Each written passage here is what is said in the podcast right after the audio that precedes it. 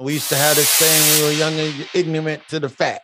A lot of us are ignorant to the fact. We we don't know God. We don't want to know God. We we don't know what he said. We don't know what he's promised. We don't know what he's done.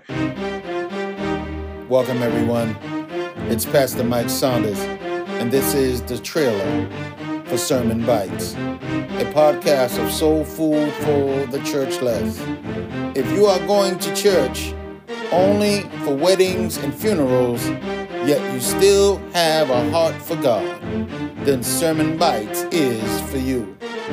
We share with you dynamic Bible preaching and teaching that helps you build and restore your relationship with God through His Son, Jesus Christ, anywhere you happen to be. Subscribe now on Spotify, Apple Podcasts, or Google Play for your weekly Sermon Bites message. Man cannot live by bread alone, but by every word that comes out of the mouth of God. Until next time, everybody bless up. I'm Pastor Mike. I'm out.